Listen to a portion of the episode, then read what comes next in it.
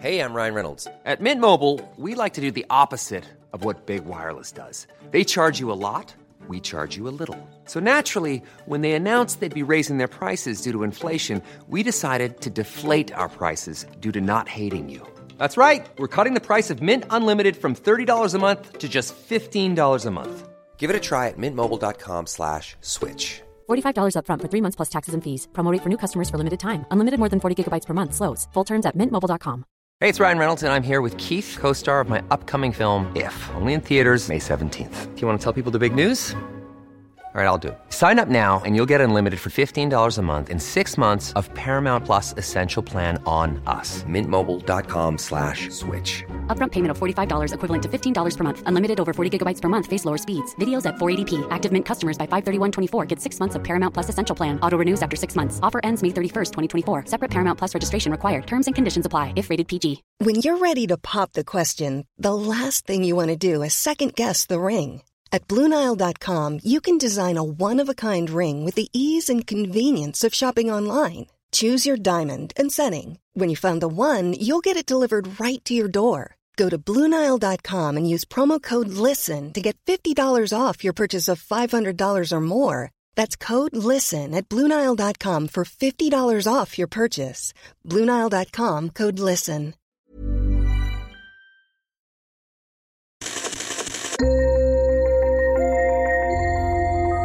P1, Sveriges Radio.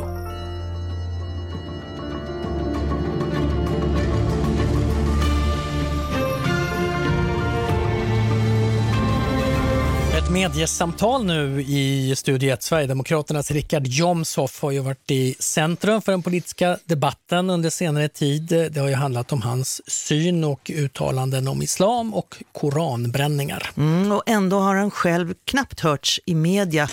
Konsekvent har han tackat nej till exempel till SVTs 30 minuter och även till oss på Studio 1. Däremot så har han tillbringat flera timmar eh, att spela in poddar.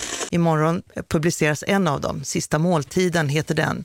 Och vi har med oss Anders Holmberg från SVTs intervjuprogram 30 minuter och Mustafa Panshiri från podden Sista måltiden. Publiken vill ha längre program. Tror du att det skulle hjälpa? Eller är det bara det här att du ställer väldigt knepiga frågor? Eh, sista måltidens publik vill absolut ha längre program. Och många av oss har vant oss vid att lyssna på längre poddar och så. Huruvida det skulle funka att liksom ha eh, kubansk tv alla Castro med fyra timmar långa tal och så i SVT. Där, där, där, där tror jag att, att public service gör ett misstag. Att man, man följer inte med i samtiden. Det finns ett stort intresse. Jag tror, Anders Holmberg, du, du underskattar dig själv. Jag vill, jag vill se dig i två timmar.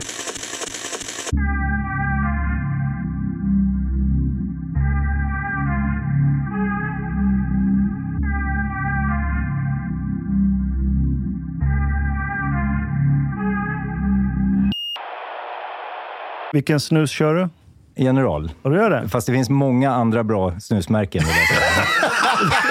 Alltså, så, så, så public service är skadad. Alltså, är, alltså är det här den här nivån vi kommer ha? Han satte ribban. Det är ni som har bjudit in mig. Jag har inga åsikter om någonting. Nej.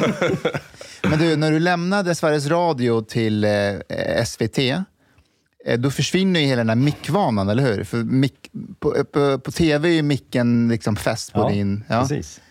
Har du, märker du att när du går tillbaka till radio och gör intervjuer att du måste lära dig igen lite? För, då du, för när du spelar in i SR, då är du nära micken ju. Ja, så är det. Ja. Nej, jag tycker att det går ganska bra. Jag var ju på Sveriges Radio i 18 år, så att Mm, då jag är ju, eh, blev ju liksom nästan eh, torr bakom öronen där kan man säga. Så att jag vande mig tidigt. Jag tycker inte det är några problem. Bara nästan torr bakom öronen.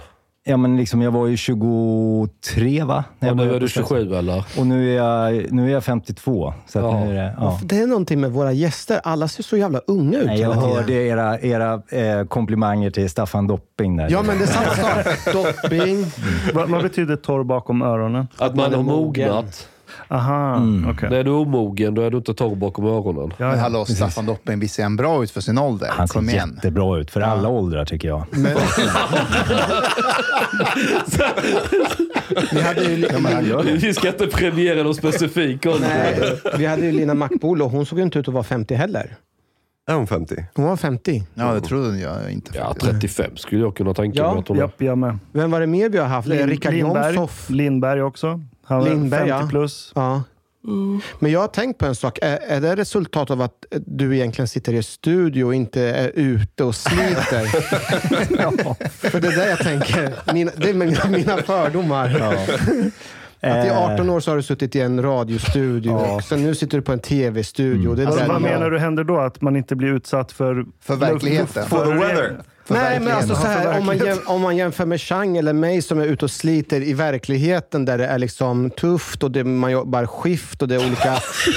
det är så, här, så är det att sitta i en mjuk, god studio med få kaffe serverat. Liksom, vad, det, alltså, man blir inte sliten. Nej, jag tror att du är på något där. Det är nog så. Men, men du, du har ju jobbat en gång med att stöda flygplan på Arlanda. Oj, här har vi gjort vår research. Ja. Det var ett kort jobb, ja. Men jag tror att det var fast faktiskt. Det var direkt efter lumpen så be, liksom behövde jag ett jobb och så... Eh, jag är uppvuxen i Märsta som ligger Mm, jag vet. Ja, vägg i vägg. Man kunde cykla till badplatsen som låg vid Arlanda flygplats. Och, och då, eh, ja, men då, var ju, då var ju jobben fanns ju på Arlanda verkligen. Så jag har jobbat med många saker på Arlanda. Städat flygplan, jobbat på långtidsparkering och ehm, städat. Jag har städat mycket. Jag städade även hyrbilar ett tag. Men det fick jag tyvärr sparken från. Det är det enda jobbet Varför jag Varför fick du sparken? Eh, och det är preskriberat, men vi, eh, vi eh, när man jobbar på en hyrbilsfirma så kan man ju hyra lite billigare. Japp. Så att vi skulle åka upp ett gäng, då var vi väl, ja, men vi var kanske 18-19 eller något sånt där. Och så skulle vi åka upp ett gäng och åka skidor i Åre. Hyrde tre stycken eh, Volvo, det minns inte ni att det fanns en sån Volvo, men som hette 745. Jo då. På den tiden. Ja, du såklart, men inte de andra. eh, men, eh, och eh, hyrde tre sådana, packade dem fulla med eh, människor och så åkte vi upp. Och eh, Sen var det otroligt smutsigt på vägen ner. Och Då tyckte folk att det var roligt att skriva saker på bilarna i skiten. Liksom. Ja. Det var bara det att det gick inte bort i tvätten. När vi kom det tillbaka. repade i lacken. Repade lacken, så lacken var helt repad på alla bilarna. Ja. Minns du samtalet när du fick sparken? Eh, men sparken är väl att ta i. Liksom. Det var ju ett extrajobb ändå, men jag minns bara att vi fick ju en kraftig rabatt och vi behövde liksom inte pröjsa för det där, men de sa att du behöver inte heller komma tillbaka och jobba. Vad, vad, vad stod det i lacken? Vad var det du hade, eller dina kompisar hade skrivit? Eh, Och det är alltid det- kompisarna som har Ja. skrivit. Det är aldrig man Nej, själv som har gjort det. skrivit Nej, något. precis. Vad skrev de? Nej, jag, jag, eh, jag, jag, det, en del minns jag inte, en del lä- lämpar sig inte. Var det, det var så illa? Ja, Vilket precis. svenskt sätt att få sparken på. Eh, Ja. Du, du behöver inte komma tillbaka. Nej, om du inte vill. Så. Men om någon, om någon har klott- klottrat något olämpligt på eh, SVTs väggar där, då är, då är det inte du då alltså? Nej, Nej, precis. då vet vi det. Eh, Anders, Det var när du, någon gjorde, annan. när du gjorde militärtjänsten, vad, vad gjorde du för någonting då? Eh, ja, det är preskriberat, men jag gjorde lumpen i... Eh, det är också preskriberat. Det är mycket som är det när man är 52. Det är 30 år sedan vill jag säga. Vad är, det, är det någonting du skäms för? Nej, eller? inte alls. Nej. Men eh, det var ju lite udda. Jag var fallskärmsägare jag, Okej. i Nej! Karlsborg. Mm. Jäklar! Jävlar! Ja. Med de smala armarna. De innehåller mer än du tror. Oj! Det kanske är själva definitionen av att fallskärmen ska hålla. Ja, man får inte vara för tjock. Japp. Men shit, vad ballt.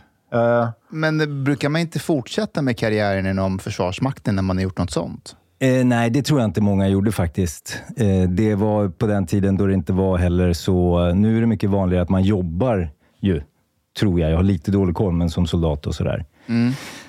Men... ehm, ehm, Anders, hur många gånger har du- har du sagt på krogen när du träffat någon tjej att du har varit fallskärmsjägare? Aldrig, aldrig. Men Nej. berättar du skrönor om när du gjorde militärtjänsten? nej. För jag, jag tänker personligen, när man har gjort militärtjänsten, man är med om väldigt unika erfarenheter. Ja. Som när man ska berätta för andra personer, de, en del tror ju inte på att man har gjort det man har gjort. Nej. Som exempelvis att man har... Som till exempel vad då? nej, men du alltså att, eh, ja, nej, men alltså typ, eh, vi hade så här eh, baske, ni måste ha gjort någon form av ma- baskemarsch också. Mm. Och att man har gått typ så här fyra dygn utan att få sova. Det skulle, alltså om jag inte hade gjort det själv, jag trodde, skulle aldrig tro om någon sa det, att jag har gått fyra dygn utan att få sova. Alla går väl baskemarschen i lumpen? Nej, alla gör inte det. Va? det. Det är de som har basker får ju göra i marschen. Och sen Jag så är det trodde, olika. jag trodde alla gjorde det. Nej, alla har ju inte basker. I de, i, inom militären. Men minns du din, Anders? Baskemarschen? Eh, ja, eh, det är ju som sagt bra länge sedan, men vi hade någonting som eh, hette Örnprovet eller Örnmarschen och sånt där. Ja. Eh, Nej, det var Unga Örnar. Då tänkte jag... Var du längst fram? Eh, Nej, man gick liksom, det var inte så. Det var, eh, det var en annan slags prov. Där man, jag tror att vi jobbade i eh, två och två. Just det. Eh, ja, så. Eh, liksom, inte, inte hela kompaniet på en gång. Liksom och så. Mm. Men eh, det är som sagt, vi kan prata länge om det här. Ni är ju ett, Ja, ja, gäng, ja. gäng Ja, män här, så ni är säkert intresserade. Män brukar vara väldigt intresserade, Ja. kan man säga. Kvinnor, apropå krogen, de är inte lika, lika intresserade. Nej, men kanske inte av detaljerna, men just att säga vet Ja. du, fallskärms... Men Anders, Jag menar inte nu när du var 18-19 då. försökte du säga att det finns skillnader mellan män och kvinnor, eller? Eh, eh, ja, när det gäller just det intresset i alla fall. Mm. Men, men eh, hur ofta är du på krogen då? Eh, ja, När men, var du senast på krogen? eh, det var ju inte alls länge sedan. Det var ju bara eh, häromdagen. Mm. Ja. Kommer folk fram och vill diskutera SVT Agenda och 30 minuter eller de låter det vara i fred? Ja, jag tycker folk är väldigt eh, försynta liksom, och så. Det kommer fram en hel del folk, men mer ute på stan. Inte så mycket på krogen. En och annan på krogen, men inte mycket där. Det är ingen brud som sådär liksom inte så att och... eh, jag, om jag går på krogen så kanske jag, jag står liksom inte hänger så mycket i bardisken direkt heller, utan jag sitter liksom vid ett bord med Kompisar. ett gäng andra. Ja, Ja. precis. Så. Vad säger folk på stan? De är väldigt snälla. Mm. Eh, och det är ju verkligen inte... Jag menar, alla är ju inte snälla. Alla som mejlar är inte snälla, alla som skriver sociala medier är inte snälla. Men de som möter en öga mot öga, de, eh, de som tar kontakt, de tar nästan bara kontakt. Det, det här eh, kanske är en personlig fråga, men jag har jag, en liten fågel viskar i mitt öra att du har haft livvakt en gång i tiden. Eh, ja, precis. Men eh, det var ju ett väldigt... Eh, ja, ja, precis. Ja. Vad, vad, vad, varför då? Men det var... Eh, nu blir jag så osäker på, eh, eftersom jag, jag, alltid, jag är sopig på allt sånt som rör liksom organisation och, och, och mitt eget företag. Så jag, jag vet liksom inte riktigt eh, eh, helt plötsligt vad jag ska prata om och inte. Men... Which time are you talking about? Nej, men det var ju liksom, vi hade gjort ett, eh, vi, vi hade haft ett inslag i Agenda som eh, bedömdes som att det kunde eh, väcka reaktioner bland eh, eh, liksom, eh, eh, eh, våldsbejakande islamister helt enkelt. Aha, oj. Och, eh, otippat där. Ja, men och... eh, Men vad och var det? Vad sa du? Kommer du ihåg vad det var? Ja, men det var väl att vi hade, jag tror att det, det måste ha haft någonting att göra med, med karikatyrerna, Mohammed-karikatyrerna och sådär. Att, vi Visade hade, ni att, att vi hade visat, vi hade inte visat dem, men vi hade visat tillräckligt mycket för att man bedömde det som att eh, vi ändå åtminstone skulle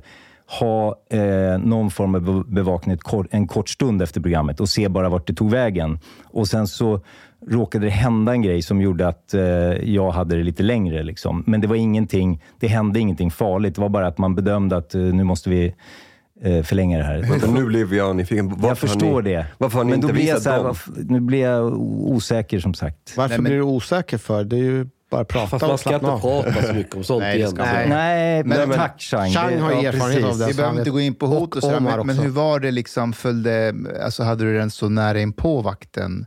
Var den hemma hos dig? Och... Eh, ja, men det var en snubbe som, ja, han, jag bor liksom i ett radhus med, på liksom en väntplan så här, så han satt i sin bil längst ut på liksom där, när de körde in. Där satt han dygnet runt och när eh, mina, min, en av mina, ett av mina barn skulle på någon fest, liksom, och då var det som jag skulle köra till då, en fredag eller vad, hur det var. Och då var det liksom med hans bil vi skulle åka. Det var ju Oj. jäkligt märklig... Man fick en slags inblick i hur det är för politikerna. Ja, det jag och för, fråga. ja, det, det är Men ju, är det något du berättar på krogen, att du har livvakt? Ja, det brukar jag alltid men- återkomma till. Men förlåt, eh, du blev osäker om ni har visat karikatyrerna eller inte? Eller vad? Nej, nej, förlåt. Jag blev osäker på, liksom, jag är osäker på, ska man prata om det här? Eller inte. Jag menar, så fort man frågar någon kungen eller någon politiker eller någon annan sådär, så säger de att säkerhetsfrågor pratar vi inte om. Så då kom jag på att det kanske inte vi gör heller. Men jag vet inte hur det är riktigt. Ja. Ah, det, men helst ska man undvika helst ska man- ja, det är att sant. prata om sånt. Nej, men Jo, men så här, Om sånt vad? Nej, Exakt. men, men så här, när, när det gäller ens egen hotbild och vad som har, konsekvenserna som har varit tidigare, det är ju känt, det ska man gärna undvika. Nej, nej, nej, det är inte det jag menade. Jag menade att SVT valde att inte visa Mohammed-karikatyrerna. Ja, det är en annan fråga. Nej, nej. nej, nej det, vi, vi Visade visade de? dem. Ja. Ni visade Men är det dem? inte Okej. så att Ja. om man upplever Det var att det därför finns... det blev eh, den här diskussionen. Eh, Alltså att vi behövde ha någon form av beredskap för om något skulle kunna Right. hända. Ja, så det var preventivt rakt av? Ja, precis. okej, jag jag, upplever inte, och det är lite därför jag känner ändå att jag kan prata om det. Det är en sak om man verkligen är en utsatt politiker eller något sånt där, men jag känner inte att jag, mm, att det, nu ska man inte jinxa, men men jag känner verkligen inte som att det, jag lever med någon slags hotbild. Nej, du är på public service också. Ja, hur menar du då? Ja. Jag menar att ni håller er väldigt neutrala. Du tänker fem sekunder innan du öppnar munnen och säger någonting och på så sätt så kanske man inte rör sig Nej. så mycket i Nej, periferin. Ja, Eller kommer alla bli arga på en? Eh, ja, men det är liksom, nej, men jag tror att det ligger en del i det Hanif säger. Det är ju, Fast jag han tror är att det, det, fallskärmsjägare. Han Eh. ba- smack, smack, smack säger han och sen... ja. Får jag bara ställa en fråga till kopplat till krogen? De här nya direktiven kring hur mycket öl man får dricka, har du funderat på det? Du vet, det är ju fyra små starka. Är det Har ni någon hört som det? inte har funderat på det? Det fyra, Fyra små starköl vid en sittning? Ja. Ja, en en, max en gång i månaden. Ja. Precis. En, en annan fråga. Vänta, Funder... Ja, svaret är ja. du, har, du har tänkt på det? Jag har Jo, men det. tänker du att det är ett problem? Har du ett problem? Eh, alltså nu eh, har jag förstått det som att de här råden vänder sig till sjukvårdspersonal. För när de ska ta upp det här som ett eh, potentiellt problem med någon de träffar. Så, eh, så att jag har inte riktigt... Eh, eh, vad, vad är det du frågar egentligen? men min- du undrar, min- dricker jag mer, någon gång mer än fyra små starköl? Precis. Och Vid en sittning? Svaret är ja. ja, och om det rådet... Min uppfattning är att inte någon i Sverige har, verkar tagit det här rådet på allvar. Det har blivit mer ett skämt av det. Ja, eh, så är det nog. Men kanske är det liksom att, jag, jag vet inte, jag fattar det, jag har inte läst på allting, men jag fattar det som att det hänger ihop en del med uppfattningar om ökade cancerrisker och sånt eh, när det gäller alkohol. Inte bara liksom att man eh, eh att eh, man skulle ha ett missbruksproblem, utan att det kan medföra andra hälsorisker. Jag tror Så. det är ett sätt att normalisera också, så att det ska vara enklare att säga att man har ett problem. För att alla andra dricker ju också fyra starköl vid en sittning, så man kanske avdramatiserar det lite. Jag vet Jag inte, tänk- men det är jag klart tänk- att många har funderat över det. det En, är, en annan fråga förutom öl. Hur, hur ofta tänker du på romarriket? Typ aldrig. Har du sett att det blir lite sån trend? Att alla tjejer frågar sina pojkvänner hur ofta de tänker på romar. Nej, Jag såg något, det fladdrade förbi något där ja. Ja. Jag har en son som har varit extremt intresserad av romarriket, men jag har inte riktigt hängt med på den, eh, den resan på något sätt. Jag, eh, jag, vill, jag tror kanske att det är det inte lite yngre folk, yngre killar i sådana fall. Fast i den här TikTok-videosna, då är det män i alla åldrar som blir frågade av sina partners hur, hur ofta de tänker på romarriket. Och, och varför blir de frågade om det? För att, eh, jag vet inte vad någon I tjej... think it was an influencer or something who, who uh, basically asked women to ask their partners how often they think about the Roman Empire because she found out that her, I think her boyfriend thinks about it a lot or something. Okej. Och så visade det sig att det är jättemånga karlar som tydligen tänker på det relativt, typ två, tre gånger i veckan eller någonting sånt. Och det tycker tjejerna är helt galet. Tycker jag man tänker på det så ofta. Okej. Och tesen är då att i en tid av kaos Ja, så söker sig män till tid av ordning. jag förstår. Ja. Ja. Men du verkar ju inte ha så kaosigt. Du, du verkar ju lite ordning på ditt liv. Det är Eh. mitt intryck i alla fall. Vad, vad baserar du det? på? Ja, men på, på, Vad, är det dina fördomar? ja, det är mina fördomar. Ja. Nej, men det, är- För du är en av Sveriges mest meriterade journalister och du är en stjärna på SVT, eller hur? Ja, det är du ju. Ja, man sitter knäpptyst. Ja, men det känns som att du har lite så här, du kan göra lite vad du vill på SVT, eller hur? Om du kommer med sant? ett program, idé till en program, då, då tror jag att de bara, ja, men det är Anders idé, då kör vi. Eh, jag tror inte att det är riktigt så enkelt faktiskt. 30 minuter Nej. var ju din idé. Ja, just det. Eller Ja, min och det? Lars Eidsjös, som eh, redaktören heter. Ja, Mm. precis. Det var, ja, precis. Så var det ju. Men det, var ju, det betyder inte att jag får igenom alla mina idéer. Vad har du inte fått igenom då? Men jag har inte kommit med några fler program. Men eh, jag kommer ju med väldigt många idéer om eh, liksom andra saker som jag tycker att vi borde göra. Jag till exempel tyckte jag att vi borde hänga upp gardiner i vårt rum, för solen lyser in. Det har jag inte fått igenom. Så det är liksom inte riktigt så det funkar. Nej, men, eh, det, men man går liksom inte... Eller vad var frågan egentligen? Du är ju en stjärna. Du är ju en... är du en stjärna? Är inte du en framstående profil? Det kan, det kan du väl ändå vara så pass ödmjuk och säga att det stämmer? Han ska vara ödmjuk och säga att han är en stjärna. Ja, men det är klart att jag inser att jag har en viss position och att jag liksom är en, en profil för SVT. Så långt kan jag Och vad är det för position Men man går liksom inte runt och tänker att man, är, att man är det. Eller att man är en stjärna, som Mustafa sa. Liksom. Det är inte... Men du har så väl funkar det ju liksom Din kaffekopp måste ju vara lite finare på en lite bättre hylla än praktikanterna. Så borde det verkligen vara, kan man tycka. Jag tror att Anders för, försöker säga att det finns andra stjärnor som är lika duktiga också. Ja, precis. Som vem då? Vilka kollegor är det du börjar undra? Man kommer nämna alla nu. Ja, Nej, men ta vi, vi bara har tre. inte programtid för det. Men jag har tänkt mycket på varför du har blivit en sån profil. Alltså vad det, vad det är som gör att du sticker ut. Och det är för att, svaret tror jag är väldigt enkelt, du är en väldigt bra journalist. Alltså dina intervjuer sticker ut när man tittar på dem. Är det en jag, fråga? jag tänker speciellt på 30 minuter. Och Mm. det är att en sak som jag tror folk verkligen gillar med dig, men också inte gillar så mycket, det är att du inte ger dig.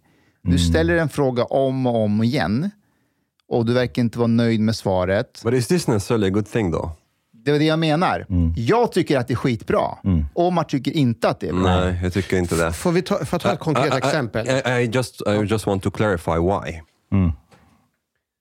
Quite often it's a very relevant question, but it's very obvious that the person you're interviewing is not going to give the answer. And then if you, and you have limited time, and if you keep insisting on asking the same question, mm, they will never give really a satisfying answer. Um, that's why I think Men it's, är inte tre gånger nej? Att en person tre gånger vägrar svara på en fråga, är inte det också ett svar? Exakt. Yeah, in a sense it can be, but then so it, it could have functioned in a longer format. But if if you are basically have I don't know 15 minutes for just this question, and half of that time goes towards just trying to get an answer that you will not get an answer to. Ska jag ta ett exempel? Det var ju när du hade Sofia Jarl, va? Alltså, det är en 30 minuters program och 15 minuter av det gick ju åt att diskutera hennes lämplighet och varför hon sa som hon sa. Kommer du ihåg det? Jag, jag tittade på, liksom, klockan tickade. Vad vad är hennes lämplighet? Nej, men hon hade skrivit en debattartikel där hon refererade till eh, kulturelit. Ja, Ja. precis. Och så, så var ju 15 minuter av diskussionen handlar ju om varför hon har skrivit som hon har gjort och är det lämpligt. Och så att, eh, halva programmet gick ju åt egentligen en fråga. Ja, jo men så är det ju lite grann. Det är ju lite så vi bygger vårt program. Och det, det är ju, jag menar, det kan man gilla eller inte, men vi, vi försöker ju hitta kanske en eller ett par frågor som vi tycker är de mest intressanta. Och i det programmet så tyckte vi ändå att hen, jag menar, det var ju väldigt mycket det som debatten också hade handlat om. Hennes sätt att uttrycka sig, hennes språkbruk och sådär. Um, så att därför tyckte vi, vi att det var spännande att försöka borra i hur det kom sig. Sen så, jag menar, sen är det ju liksom... Och, och som du eh, säger Omar, det är klart att det där problemet finns ju verkligen. Men det är ofta så att det är inte så att vi har målet att det ska stanna vid den här frågan. Utan vi vill gärna ha svar på den för att komma vidare till någon annan fråga. But uh, Men, men ibland så känner man att, eller så har väl vi känt, att det är, ehm, eh, det är svårt att komma vidare ibland om man liksom inte får svar på den första inledande frågan. ja, jag förstår. Men, det, men det, är liksom, det är ett work in progress. Liksom. Det är, jag, jag säger inte att det är en, eh, en ultimat metod. Eh, vi, försöker hela tiden skruva på. Målet är ju ändå att man ska kunna resonera och diskutera med politikerna eh, så mycket som möjligt. Men Är det det det? också, Ja, det är det. Det är men, inte mer avkräva. Ja, men det är också, precis, det, är också, det, det finns olika delar eh, i det. Eh, det är klart att vi också vill, eh, tycker att vi vill eh, utkräva någon form av ansvar i vissa frågor och sådär. Och, och, och ställa frå- kritiska frågor kring sånt som eh, uppfattas som kontroversiellt som någon politiker till exempel vad hade hänt om sagt. programmet var 90 minuter? Va, va, varför Åh, ska vi finns ta det den inte? frågan? ja, jag, jag är genuint nyfiken. För Ja. Jag brukar ibland titta på så gamla klipp från eh, amerikansk tv. brukar det väl oftast vara. Ja. Det var väl säkert så i Sverige också. Så här 50-60-talet när de sitter och har debatter, program och det är jätte, det är slow food. Det är jättelångsamt. Folk får utveckla sina resonemang. Vad ser du för problem med det om det hade varit 90, säger vi? Eh, nej, men inte så många alls, ärligt talat. Det är klart att jag skulle inte ha något emot att ha ett 90 minuters program. Även om det skulle ju kräva det skulle kräva eh, väldigt mycket mer, tror jag, i förberedelser. Det är inte riktigt som att, jag menar, nu kom jag in här genom dörren, satte mig ner, vi började ställa frågor om liksom lite, hur ofta är du på krogen och vad gjorde du i lumpen och, och sådär. Eh, det, det är ju ändå så att eh, ehm, det skulle kräva väldigt mycket mer att ha ett eh, 90 minuters program. Men jag ser inga problem. Jag skulle inte ha något problem att ha det. Vad är det mer som krävs? Vad är det, det som krävs mer? Vad är det då? Vad är det som krävs? Research, kanske. Men vad är det? Vad- Ja, Exakt. men både det? research och eh, en slags... Eh, lägga upp en plan för hur man vill att eh, liksom, programmet ska vara, och hur programmet ska se ut, hur det ska gestalta sig och så. Och det här med Eh. att lägga plan, är den den centrala delen i ditt arbete? Ja, det är nog researchen skulle jag säga. Och, eh, och överhuvudtaget att fundera över vilka frågor som är de mest relevanta. Chang räcker upp handen här borta. Ja, jag tänkte inför du har någon politiker. Sitter du över dig i spegeln eller hur, hur gör du? när du För du, du har ju din Anders Holmberg-min. När du har så här på, Där, på, exakt där! pokerfacet. När du tittar, de ger ett svar och du tittar på dem och de bara vill försvinna därifrån. För du, du tror ju inte på det de säger. Eller någonting är det du signalerar. You Och raise så- one eyebrow. det, varje, varje gång du upprepar din fråga, då har du den här minen. Anders Holmbergs pokerface-min. Att nu, nu tvålar jag dit dig. Liksom, övar du framför spegeln med den där liksom att... Verkligen inte. Det, är liksom, och det, är- det där har jag fått höra och, eh, och sen sett själv också. Men det är liksom inget som jag sitter och funderar över eller tänker på i stunden. Att nu ska jag ha den här minen, nu ska jag se ut på det här viset, nu ska Nej. jag se eh, ut som att jag inte tror på svar. Alltså, det är så att man, är- man är ju så jäkla inne i, i samtalet Ja, och försöker ja, ja. lyssna efter om man får det där svaret eller inte. Och, Ja, så att eh, ansiktet det lever liksom lite sitt eget liv där. Ja, och ja. det försöker jag och, i och för sig att jobba lite med. att det liksom, Man vill inte att det ska leva för mycket av sitt eget liv. Så, så att, The eyebrow doesn't go too high. But but one thing I'm thinking about when it comes to a longer format that it can because sometimes you you ask somebody a question and it's obvious that they don't want to answer.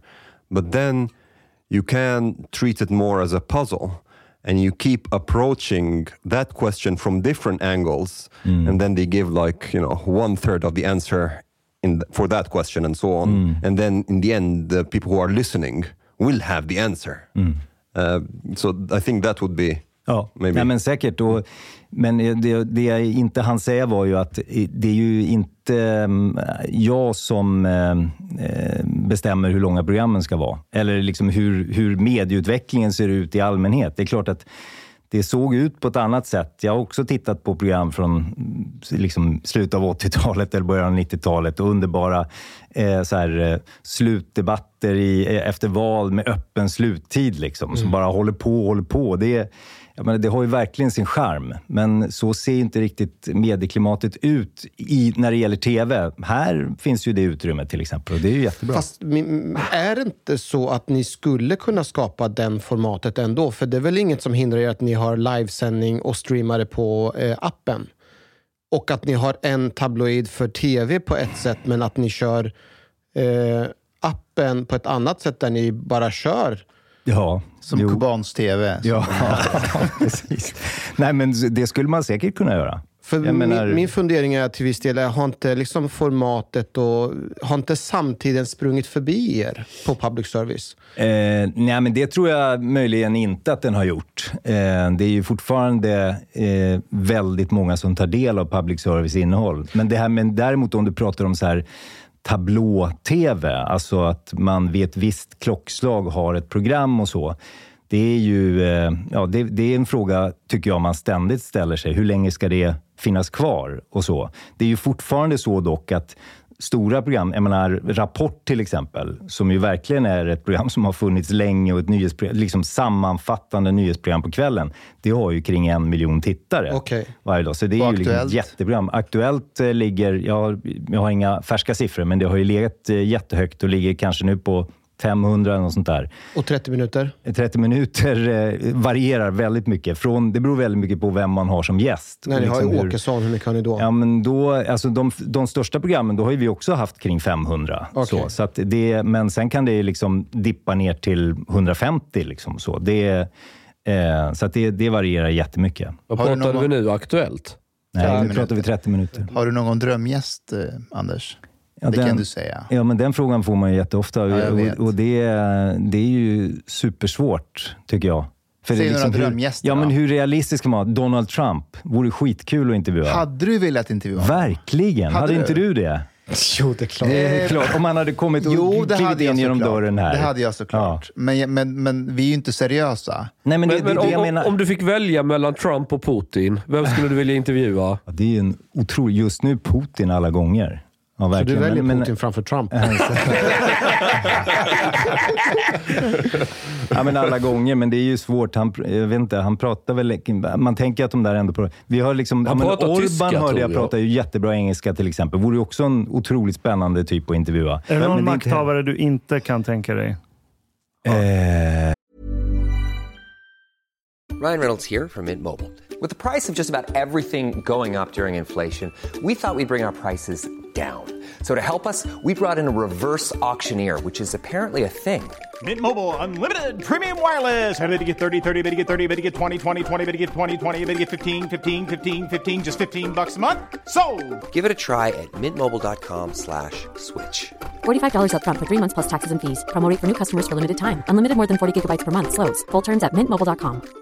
Hi, I'm Daniel, founder of Pretty Litter. Did you know cats tend to hide symptoms of sickness and pain? I learned this the hard way after losing my cat, Gingy. So I created Pretty Litter, a health monitoring litter that helps detect early signs of illness by changing colors, saving you money and potentially your cat's life. Pretty Litter is veterinarian developed, and it's the easiest way to keep tabs on your fur baby's health right at home. Go to prettylitter.com and use code ACAST for 20% off your first order and a free cat toy. Terms and conditions apply. See site for details.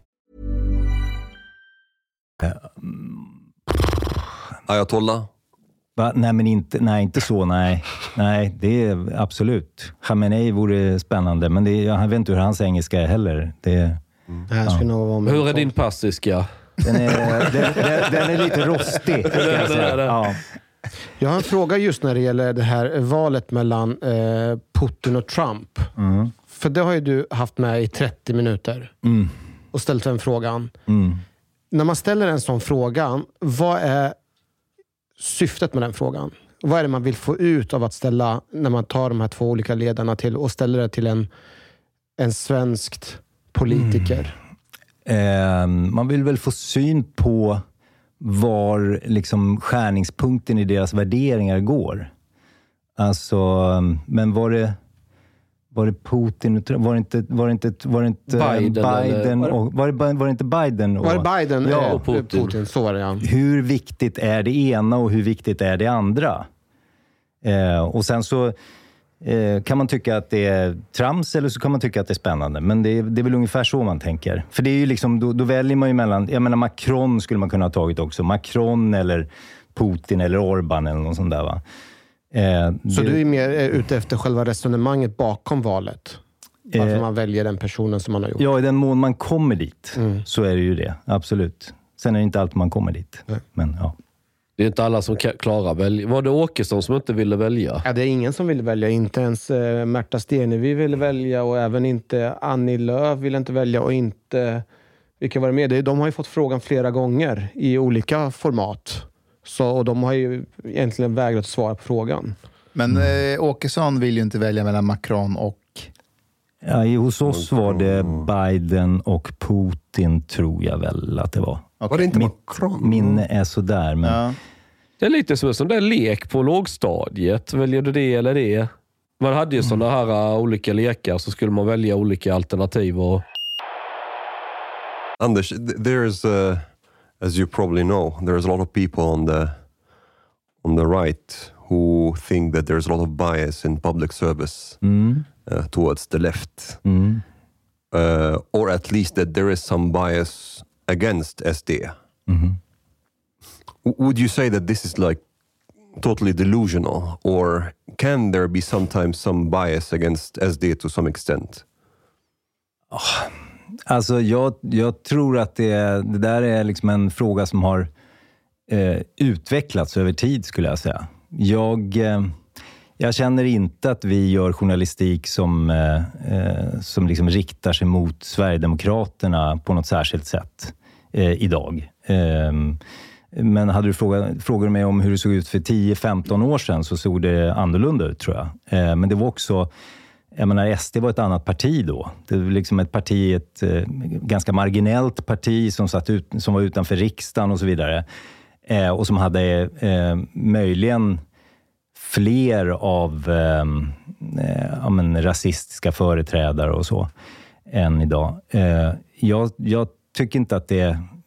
Jag kan, liksom, jag kan inte heller svara för alla på SVT eller alla inom journalistkåren, men när jag, eh, de sammanhang där jag förekommer, de diskussioner inför program och sådär, där jag förekommer, där förekommer liksom inte den typen av eh, resonemang överhuvudtaget. Och inte heller som många, som du säger, på högersidan verkar tro att det finns någon slags idé om att man ska luta sig mot eller stötta den ena eller den andra sidan. Ehm, Det, Det är intressant finns att du inte. säger att det utvecklats, för den utvecklingen märker jag också om man hade Anders Lindberg här eh, häromdagen och, och han menar ju mer att, att public service idag är väldigt förlåtande mot jag Sverigedemokraterna. hörde det. ja. Han har drivit den, de har drivit den tesen på Precis. Aftonbladet. Och jag vet att deras ledarsida har ju till och med sagt att just Agenda som program är mer höger och, Mm. Ja. och mer förlåtande. Mm. Är, har det kommit i samband med att man har börjat behandla SD mer som ett vanligt parti hos er? Alltså, Har det kommit? Nu låter det som att du förutsätter att det Ja, okej, stämmer, förlåt. det han Okej, sa. men varför kommer det, Eh, tror du? Allting, allting stämmer väl vad Anders Lindberg säger? Eh, nej, men eh, eh, jag tycker inte att det där stämmer. Eh, det han säger helt enkelt. Eh, och eh, vi har ju, jag menar, de har drivit, jag vill inte hamna i en beef just med Aftonbladets ledarsida eller med någon annan eftersom jag inte tycker någonting. men, men när det gäller just det, när det gäller just vår journalistik så har det bland annat drivits att vi släpper fram att Agenda, att de har klippkort till Agenda och så där har Jonas Sjöstedt varit in på. Vi har gått igenom och tittat hur ofta är eh, olika politiska partier företrädda, hur ofta är de med och har de varit med i Agenda och sådär. Det har inte, de har inte, de, under den perioden då vi tittade, då hade eh, SD snarare, var, då var de snarare underrepresenterade i förhållande till sin storlek och sådär. Och är det ett problem? Så, att- nej men det är klart att, jag menar, man kan inte alltid, så kan man inte heller, det är inte liksom matematik, utan olika frågor är intressanta olika, vid olika tidpunkter, olika företrädare. Man kanske söker dem och de kommer inte och sådär. Så att det, är- det är klart att, jag menar, vi har till exempel haft problem att få med och, Sverigedemokrater sedan valet. Och det är ett problem tycker jag, därför att eh, det är ett stort och viktigt parti idag. Så att på det viset. Men, Men de kommer ju hit istället. Ja, precis. och det är inget heller problem vill jag säga. Nej, för du tycker ingenting. Nej, men det, jag menar, det är inget problem. Det, det var ju roligt. Jag och Mustafa var ju i SR och pratade om det. Det är ju liksom inget problem som helst, att, tycker jag, att, att ni finns eller att Richard Jomshof kommer hit. Det är väl, det är, vårt problem är att han inte kommer till oss. Och det, är- ja. För, för nästa fundering som jag tänker, det är hur, hur public service är duktiga på att representera alla val eller alla åsikter och så. Hur tycker du generellt sett, är public, public service duktiga på det? I, i liksom reportage, granskningar och dokumentärer och allting. Tycker, är, de, är public service för alla? Ja, allt från Södermalm till Vasastan. Förstår du ja, min fråga? Jag förstår frågan, men den är, den är ju orimligt bred. Och, och liksom därför lite svår att svara på, måste jag säga. Det är, Men du får med oss, har, vi, ja, men har vi med oss alla frågeställningar, alla perspektiv, allas eh, åsikter och så här. Låt mig få, låt mig få ställa Ja, om frågan. ja. Om du får resonera fritt kring public service uppdrag och representera alla, tycker du att de uppfyller sin roll där? Eh, ja, men det tycker jag att vi gör. Även om jag, det är liksom, det är klart att det finns, eh, eh, det finns alltid problem. Det finns alltid, och liksom, ska man göra, har man det väldigt stora uppdraget så kommer man alltid att kunna säga att just det här fanns inte med, den här perioden har varit mer av det här än det här och så vidare. Men i stort så tycker jag att det gör det. Eh, det tycker jag. Är inte det bra att, eh, eh, nu generaliserar jag, men vänstern går ut och anklagar er för att vara vänliga mot högern och så är det högern som går ut och säger att ni är för eh, liksom vänsterorienterade. Det är väl bra på ett sätt för er, eller hur? Än att bara en sida går ut och anklagar er för det. Ja, det kanske man kan säga, men jag tänker att det också är naturligt. Det går verkligen, i en så bred verksamhet som eh, public service är, så går det verkligen för Anders Lindberg till exempel att hitta exempel på där perspektiven har varit från höger eller, eller frågeställningen har varit från höger eller det har varit den här personen har varit med som, som tillhör eh, högersidan av politiken.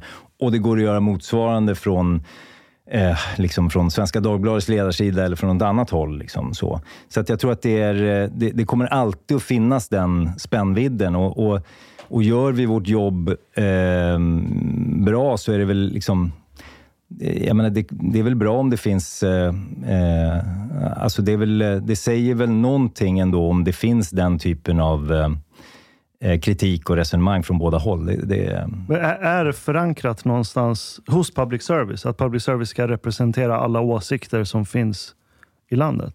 Oh, är det, formulerat på något ja, sätt? Nej, men den, är väl till, den är väl till för alla Mm. och den ska ju återspeglas väl eh, samhällets... Det är väl lite grann samma policy som det är för polisen, att polisen ska representera alla. Och man Men är inte argumenterar... det bara massa tomma ord? Varför ska... Mm. Nej, fast jag tycker inte det. Om, om man tittar på, alltså rent konkret, om man tittar på hur, demogra- alltså hur olika personer röstar och så. Låt säga att Sverigedemokraterna har 20 procent mandat. Jag, jag vet inte, ni får gärna hjälpa, men borde inte det på något sätt i deras utbud representera av 20 procent politik? Eller att på något sätt att de får med den delen Okej, av åsikten och politik, jo. vinklingen. Just politik, jo. Ja, men i Ja. dokumentär, i reportage. Ja. När man till och med gör en reportage om Sverigedemokraterna, då är det ju oftast en stereotyp nidbild av Sverigedemokraterna man tar fram, som, den här till exempelvis SD-bögarna. Och man vinklar det utifrån ett speciellt Fast den är perspektiv. inte stereotyp. Eller? Mm, Den är väl sann. De har ju träffat en massa sverigedemokrater. Jo, men det är ju utifrån ett perspektiv. Åh, finns det verkligen bögar inom Sverigedemokraterna? Jag trodde att Sverigedemokraterna som var så rasistiska inte kunde ha homosexuella som, som är, borde veta bättre. Förstår du min resonemang? Mm, Okej. Jaha, eller, eller hur? Förstår jag hur jag resonerar? Att man, utifrån, att man har utgångspunkten och vinkeln från ett perspektiv som i grunden inte är bred. Eh, Jag tror du syftar på att journalist, journalister överlag tillhör väldigt mycket samma samhällsklass och har frågeställningar utifrån det perspektiv. Det är inte så många journalister som, jag vet inte, åker raggarbil och ja, bor på landsbygden och kör traktor eller lastbil. Eller, fast förstår du vad jag menar? Mm, mm. Ja, De, det flesta, kanske- de flesta journalisterna inom polit- som bevakar politik på någon stor redaktion eller vad det nu kan vara, bor väldigt mycket i storstaden. Göteborg, Stockholm, Malmö eller ja, vad det nu är. Av naturliga skäl kan man säga. Eh, Ja, så kan det kanske vara. Men jag tror man, Jag hade en diskussion med Ola Sandstig som eh, också jobbar inom public service. Och Han sa att för 20-30 år sedan, då var det ofta så här att du skulle först ha jobbat med någonting annat i 10 år.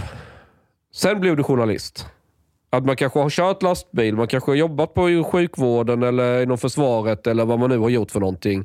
Sen har man med sig det när man blir journalist, att man plockade liksom olika samhällsklasser, olika yrkeskategorier och så här. Och då speglade det samhället mer. Men sen kom journalistik och bli som ett eget yrke. Som att du efter gymnasiet pluggar vidare just för att bli journalist. Och då har du inte den kopplingen till något yrke eller någon bakgrund i samhället på det sättet.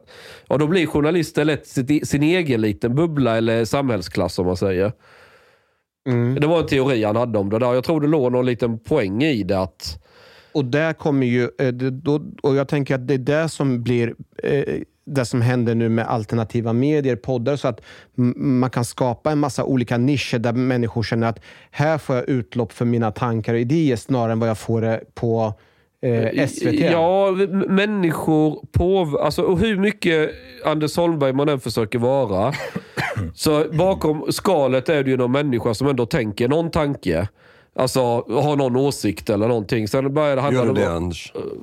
Ja, men, men, och, och det påverkas nog väldigt mycket av vilka man umgås med. Alltså din världsbild, hur du resonerar, hur du ser på saker. Du kan inte helt isolera dig från om, din omgivning. Så, så, eh, och det är klart, journalister är ju, om jag ska måla med väldigt bred pensel, så, så är det, det är lite samma samhällsklass kan man säga. Är det så? Håller du med om det? Eh, ja, men jag tycker det finns en del poänger i det. Det är klart att det vore ju... Eh, eftersom journalister har till uppgift att spegla samhället och berätta om samhällsfrågor och sådär, så är det klart att det skulle vara en poäng om man själv hade... Ju bredare bakgrund man har och ju bredare bakgrund på, som finns på redaktioner och sådär, desto eh, fler frågor kommer att komma upp och fler per- perspektiv kommer att finnas med när man pratar om vad man ska göra för journalistik och så. Eh, så det, eh, det, det vore bra. Men, och sen, men liksom Changs idéer, eh, idé, jag har hört dem förut om att det liksom är samma eh, samhällsklass och, och de är exakt likadana och journalister säger Chang. Och så, jag menar, hur många tusen journalister finns det inte i Sverige? Och så. Det, ja, den, den köper jag kanske inte riktigt och jag köper inte heller riktigt den här idén om att alla journalister liksom tycker likadant och bara umgås med varann och har samma bakgrund och så. Det, det känner inte jag igen mig i alla fall. Ehm, och- Jag säger inte att alla tycker likadant, men att man har lite sam... Det, det här djurhåll som klägget. Jag tycker det finns, det finns en poäng i, i det där. Kolla Almedalen. Hur många journalister som liksom... de flesta journalister är ju inte i Almedalen. Det är ju liksom bara... Nej, jag säger det är de som en- en bevakar politik. En Alltså de- liten eh, del. Ja, men, ja. Ja, men när du säger flera tusen journalister, då pratar Ja. vi de som skriver för eh, Bilsporttidningen eller eh, Allt om hästar. Eller, du vet, det är också eller. Norrbottenskuriren eller Men det är, väldigt sällan de, det är väldigt sällan de pratar om de stora frågorna Nej, som, nej, men som formar det politiska absolut. samtalet. Nej, nej. Så är det ju. Och det var därför jag sa av naturliga skäl så bor man i Stockholm eller Ja, Göteborg jo, och jo. sådär. Det är ju liksom... Men det är det, där- jag tror det kommer lite med en baksida. Därför att det, men det är säkert. Bor man i Stockholm är det väldigt svårt att veta vad folk pratar i fikabordet uppe i Skellefteå eller i, i, i Grums eller Strömsnäsbruk. Men det är svårt att granska makten om du bor i Kiruna också, är det inte det? Vi har Zoom idag. Och... Men jag tror, jag tror nu när allting är diversifierat, att vem som helst ska starta en blogg eller dra igång en hatsajt eller vad vi nu vill kalla det för någonting. Eller en podd eller vad för sorts medier som helst. Så- det blir så mångfacetterat. Nu, nu granskas ju makt väldigt mycket mer från, mer från flera olika håll med olika ingångsvinklar. Men det där sker ju utanför public service. Det är lite en poäng. Väldigt många av de här frågeställningarna som sen kanske letats in i mainstream har ju kommit från helt andra håll. Om man säger. Och börjat. Public service är lite som att de är lite... Men så säga- är det ju alltid med frågor. De dyker ju alltid upp någonstans Jo, ifrån. Och liksom, Det, är, det är ju sällan liksom en fråga, eller det är ju inte så att varje fråga tänks för första gången i ett redaktionsrum på Gärdet. Liksom, utan, Nej. utan det kommer ju någonstans Ja, ifrån. Och då handlar det ju snarare om att ha tentakler ute och, och som Ja. du är inne på, att ha folk man, man pratar med och försöka se vad som rör sig i samhället och så. Det, det är ju alltid det är en utmaning, så är det. Men, men Anders, tycker du att det, det fanns åtminstone vissa frågor som var för svåra att ta upp, för känsliga? Som till exempel frågor som kopplat till migration, till, ja, till lite så, till kultur som hederskultur och sådana saker. Inte nu, men jag vet inte, för, för tio år sedan. Ja, Fem, sex år sedan, sju år sedan. Ja, Jag tycker i och för sig att både migrationsfrågor och hedersfrågor har diskuterats rätt länge. Nu, ja. Rätt öppet. Ja, men jag tycker de har gjort det rätt länge. Det, jag menar, när var det som Agenda ställde den här frågan, hur mycket invandring tål Sverige? Var det 2012 eller något sånt där? Ja. Alltså, så att det, Och det, blev, det ändå- och det blev ju jättekonsekvenser av det. Det vart ju väl en jättediskussion. en jättediskussion och det, och det är ju inte något farligt med en diskussion. Folk men tycker det är olika. Idag. Vad sa du? Idag blir det inte det. Eh, ja, det, ja, det blir fortfarande diskussioner beroende på vilket ordval man väljer och det Okej. tycker jag är helt rimligt också. Okej, så här. Att du hade eh, på 30 minuter intervjuade du Dick, Dick Eriksson Ja. Från eh, Riks och Samtiden. Mm. Vad blev det för reaktioner på det? Från, okej, från etablerade journalister eller från... från Menar du att jag hade honom med att, överhuvudtaget? att han bara var med i 30 minuter och, och Ja, intervjuades? du menar så, att där har det hänt. Jo, men det kan man ju säga, absolut. Det, det, jag menar, det kan man ju säga, att där har det hänt en del. Men det har ju också att göra med, jag menar, han var ju med som, chef, eller som ansvarig utgivare för Riks, som, var, som är eh, Sverigedemokraternas kanal. Så att det, och Sverigedemokraterna är ett av Sveriges största partier. Så att det är klart att för 15 år sedan så hade vi inte haft med honom. Liksom. Men, Men idag är det, eh, är det naturligt på något sätt. Så det, han, det är hade klart väl att det har lite, hänt det en gick väl lite, han hade väl lite svårt att svara på en del saker. Det blev väl lite svajigt i den där. Jag lyssnade på den intervjun på väg hit. Mm. Och ja, han, han harklade sig en, ett par gånger under en intervju. Ja, men det var väl några frågor där han inte riktigt ville... Det blev lite konstigt. det, det, blev, det blev mest konstigt för den här texten han hade skrivit om Kapitolium. Ja. Eh, där han mer eller mindre försvarade det och menade att det kunde hända politiker i Sverige i framtiden också.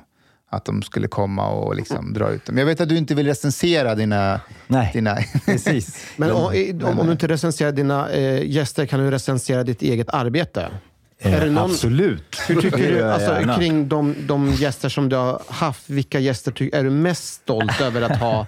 Det här tycker jag jag gjorde en bra intervju. Äh, men så, eh, det blir ändå, det, det är bara en slags bakväg för att försöka komma in på att jag ska recensera olika gäster och hur de har skött sig. tycker vi inte att du svarar på tycker, jag tycker frågan. jag, jag liksom, eh, ständigt gör eh, diverse olika fel, det kan jag säga. Ja, men, eh, Vad är det ditt vanligaste fel som du försöker, det här försöker jag Ja, tänka men det på? som är allra svårast, eh, det, och det är ju så eh, ehm, banalt, men det är ju att verkligen vara närvarande och lyssna på det som sägs. Och, eh, och lite som Omar har varit inne på, att eh, liksom välja, ska jag stanna kvar i den här frågan? Ska jag ställa den här frågan en gång till och riskera att Mac, herr Makram här borta blir förbannad? Eller ska jag gå vidare? Liksom? Ska jag försöka bredda det här på något sätt? Alltså, det, och, och vi, och det är som sagt, vi har bara 30 minuter och de 30 minuterna ska användas på något sätt. Och vad är liksom effektivast? Är det att stanna här eller att gå vidare? Ja, sånt. H- Händer det att du blir förbannad när du har en gäst där och som du tycker... Nej, det gör det faktiskt inte. Det, det, det gör det inte. Men vad, vad- vad gör du om det kommer in någon jävel som Ganman eller mig som du ska intervjua i 30 Ja, minuter? det kommer inte hända. Ja, men, Säg inte Ekos- Du har ju hört Ekots lördagsintervju, de skulle tvåla dit mig. Jag Och jag har hört ju Ekots på... lördagsintervju, ja. Eh, Ja, och jag höll ju, det, blev, det blev lite jobbigt eh, stundtals för... för Jag har faktiskt skrivit ner en fråga kring det. Hur hade du intervjuat Chang?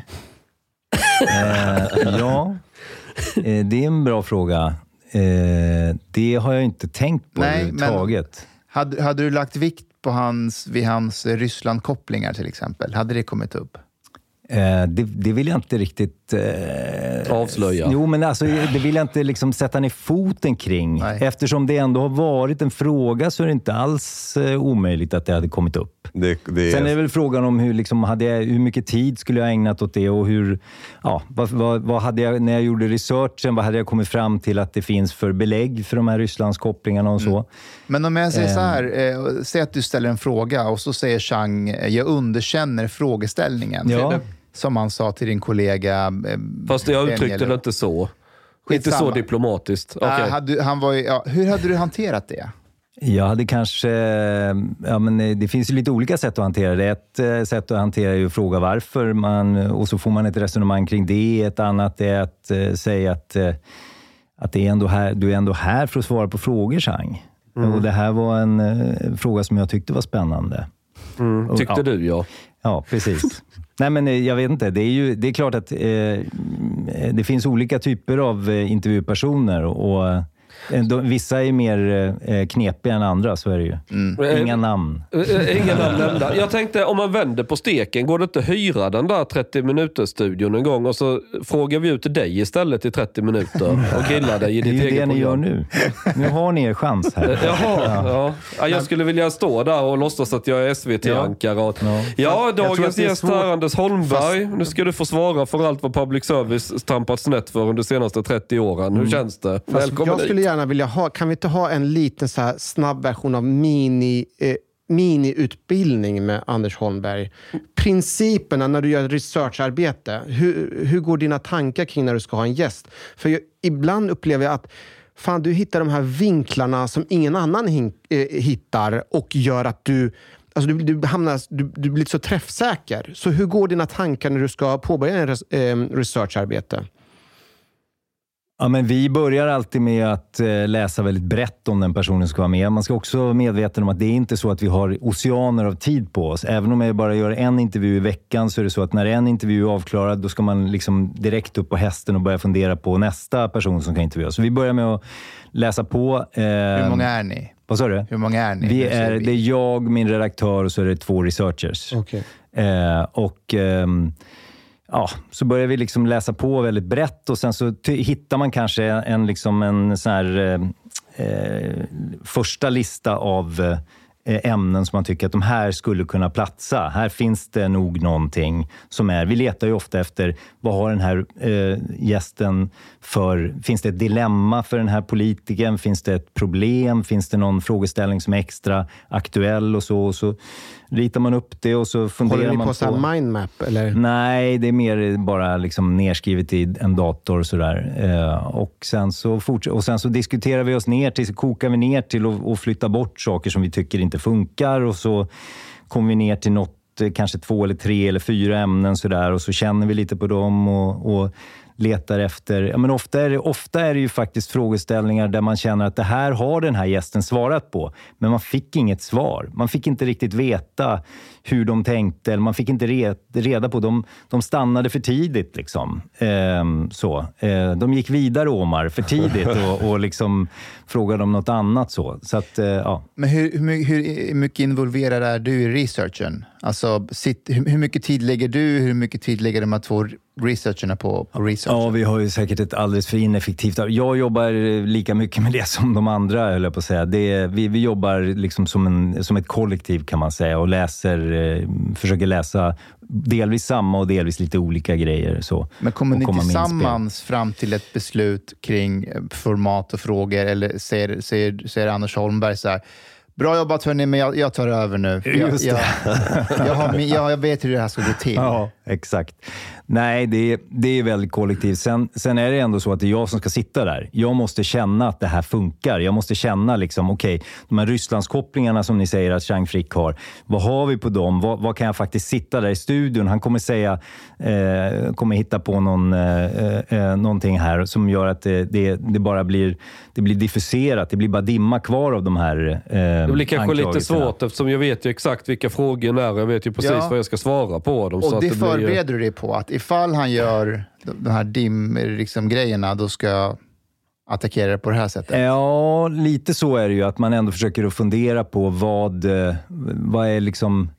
Vad är resonemanget bakom det? Hur kommer den här gästen att eh, resonera för att kunna eh, fortsätta att ställa frågor helt enkelt? Mm. Ryssland-grejen skulle inte flyga med Chang. Men Nej. Eh, Paludan och koranbränningen däremot ja, skulle... Men jag skulle vilja stanna kvar vid Rysslandkopplingen, för jag är intresserad av, nej, men jag är intresserad av det här pressetiska, alltså det, det journalistiska, hur långt man går för att, för att verkligen ta reda på hur det ligger till. Så säg att du tar fram research på hans rysskopplingar. Mm. Eh, och så... Så kallade rysskopplingar. Skitsamma. Ja. Eh, och så, eh, hans fru är ryska. Ja, där åkte jo, jag dit. Jag menar, där, tar du upp den frågan? Alltså om det skulle vara intressant på något sätt, var drar man gränsen?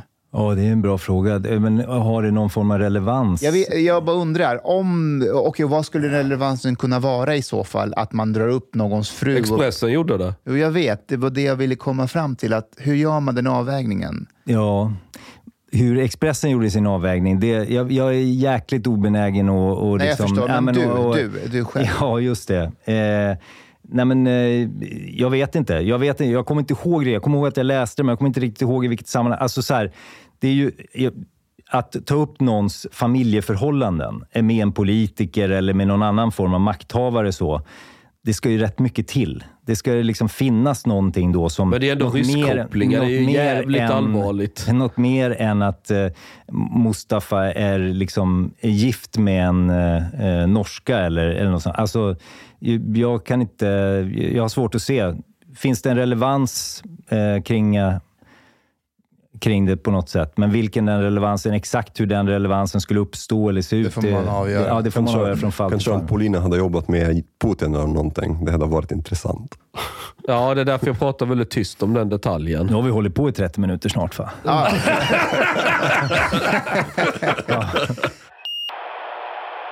En annan fråga jag hade är kring de här frågorna eh, Sverige och USA.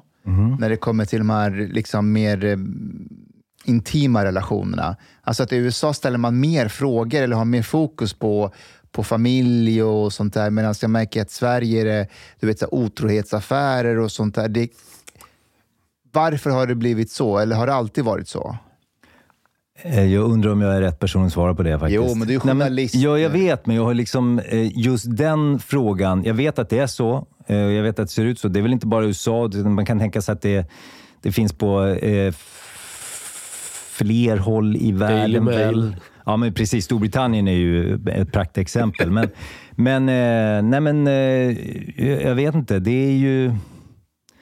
Varför har det blivit så? För det, är ju, det intressanta är att det är inte bara public service. Man kan tänka sig att public service skulle ha liksom en, en hög moralisk standard eller sånt där, men det gäller ju alla medier Exakt. i princip. Det är konsensus. Man, ja, man det går är inte, personlig man går inte, integritet lite. Ja, men precis så.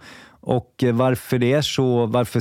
Och, och jag eh, har för dålig koll helt enkelt på hur det ser ut i våra grannländer till exempel. Jag kan tänka mig att det är samma... ehm, Men till exempel, skulle det vara helt Eller eh, eh, konstigt om... Det skulle inte vara konstigt för mig om jag hörde journalister i USA ställa en amerikansk president frågan om varför han eller hon inte har barn till exempel. Det skulle inte vara konstigt. Mm. Eller varför den inte är gift och så vidare. Jag skulle bli väldigt förvånad om en sån fråga kom upp i en svensk kontext. Ja, jag också. Men om Men du... varför? Alltså, om, om, om det är viktigt för karaktären i USA som vi älskar, vi älskar USA på många sätt, varför, varför tycker jag att det är konstigt att de frågorna kommer upp då? Ja, det, Det är ju ändå så att kulturen skiljer sig rätt mycket åt. Vi, vi kanske älskar USA, vi kanske tycker att vi är lika USA, men det, är ju, det finns ju rätt stora kulturskillnader mellan USA och Sverige. Är inte Så- motsvarigheten i Sverige att någon inte har betalat tv-licens? Jo, men lite så kanske. Och den frågan hade ju aldrig dykt upp. Men en liknande, en liknande fråga fick eh, Magda Gad i eh, Min, Min sanning. sanning. Lite Just det, om ja. familj eller någonting sånt och det blev... eh, Ja, det var Det jätte... blev ett jävla liv om det. Just det. Men jag tänkte, om du hade, om du hade fått ett tips. Säg att Sveriges försvarsminister har en eh, kärleksrelation vid sidan av, bedrar sin fru med någon högst uppsagt tjänstekvinna på ryska ambassaden. Ja, men då, då är det ju något helt annat. Ja, det är det. Ja, det är ju liksom... Det är ju spionage. Ja. Det behöver det inte vara. Nej, nej, nej, men då är det ju något helt... Det är ju en utpressningsrisk och det, jag menar, då, är det ju, då finns det ju en jätterelevans naturligtvis. Jaha, okej. Chang, now that you asked this question I'm starting to get suspicious. Vadå? En sak som vi har haft väldigt mycket diskussioner är ju just public service och deras roll. Och Chang, du har ju varit jättekritisk till pu- public service.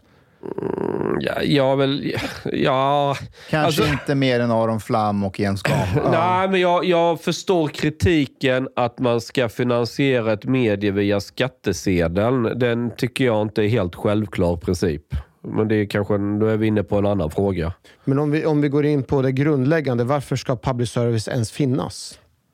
Eh, nej, men, eh, jag som då har jobbat eh, hela mitt liv på public service, jag tycker det är en, det är en eh, fråga som, som man ska diskutera. Jag tycker, man ska, jag tycker det är bra med debatt om public service. Jag tycker att man eh, kan få tycka att public service inte ska finnas, att, det, att vi ska ha det som i USA eller eh, eh, på en del andra håll, att man bara har eh, olika typer av kommersiella medier som, som tävlar med varandra. Jag tycker att det finns en poäng i att försöka ha en eh, eh men jag tycker att en poäng är att det, blir, eh, att det finns ändå en eh, Eh, aktör som är helt, som ska vara och ha som ideal i alla fall. Sen kan man kritisera oss för att inte leva upp till det och sådär, men ha som ideal att stå helt oberoende. Från kommersiella krafter, från politiska krafter och från, från alla krafter. Det, och som ändå har som ambition att vara liksom medborgarnas eh, medium. Och eh, Visst, man kan, man kan säga att vi, vi eh, misslyckas, men jag tycker nog att eh, rätt ofta lyckas vi också. Och sen finns allt det där andra med att det ska liksom finnas eh, ja, men någonting som, det är en slags shit ändå i samhället. Någonting som, man, som i och för sig då har eh, vittrat lite grann för att det, det är en sån eh, eh, mediemarknaden är så eh, spretig liksom och det dyker upp så mycket nya aktörer, vilket ju i huvudsak är jäkligt bra. Men, men, det, men ändå någon form av någonting som, ja, som skapar en slags sammanhållning och, och sense. och, och Ty, sådär. tycker du det är en nödvändighet för svensk demokrati? Eh, Okej. Du har lyssnat så här långt. På sista måltid. En mycket fin radioprogram i Sverige. Du tycker det är mycket trevligt. Men, min vän, lyssna på mig nu. Du har inte betalat biljett på klubzista måltid. De harblate grabarna dom behöver pengar. Flis. Lax. Stolar. Dirabilar. Lyxhotel. Du vet. Då måste du betala om du ska lyssna mer. Du får många fler avsnitt också. Paket erbjudande, helt enkelt. Läs i beskrivning för avsnitt, där det finns information för att bli medlem på klubbzista måltid. Det kostar som en mycket liten kaffe latte ute på torget. Per månad. Lätt som en plätt. Tack,